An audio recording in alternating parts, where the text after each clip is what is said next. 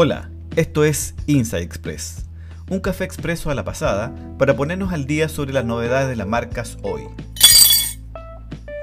Me imagino que escucharon el capítulo anterior sobre la marca Always y su spot en el Super Bowl del 2014, a un costo altísimo, pero con un alto impacto en las redes sociales. A propósito de altos costos publicitarios, ¿saben cuáles son las 5 campañas más costosas de la historia?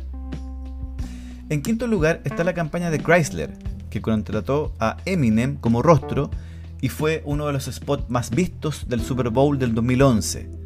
Esta tuvo un costo de 4 millones de dólares.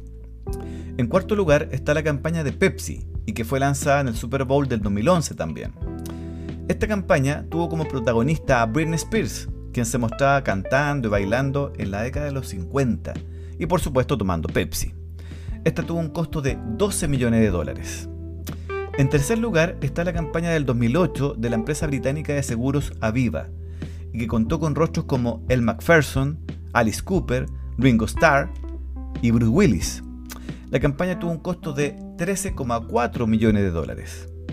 En segundo lugar está la campaña de cerveza Guinness en el 2007 y que se grabó en Argentina con una gran producción de efecto dominó con objetos que incluso incluían autos. Esta tuvo un costo de 16 millones de dólares. Y en primer lugar está la campaña de Chanel número 5 en el 2004 y que contó con la participación de la actriz Nicole Kidman como rostro y Baz Luhrmann como director. Esta tuvo un costo de 33 millones de dólares. Este ranking nos pone al día sobre los altos costos de las campañas publicitarias del primer mundo y que generalmente están asociados a grandes producciones, directores de cine de renombre, eventos masivos y o estrellas de cine o de la música.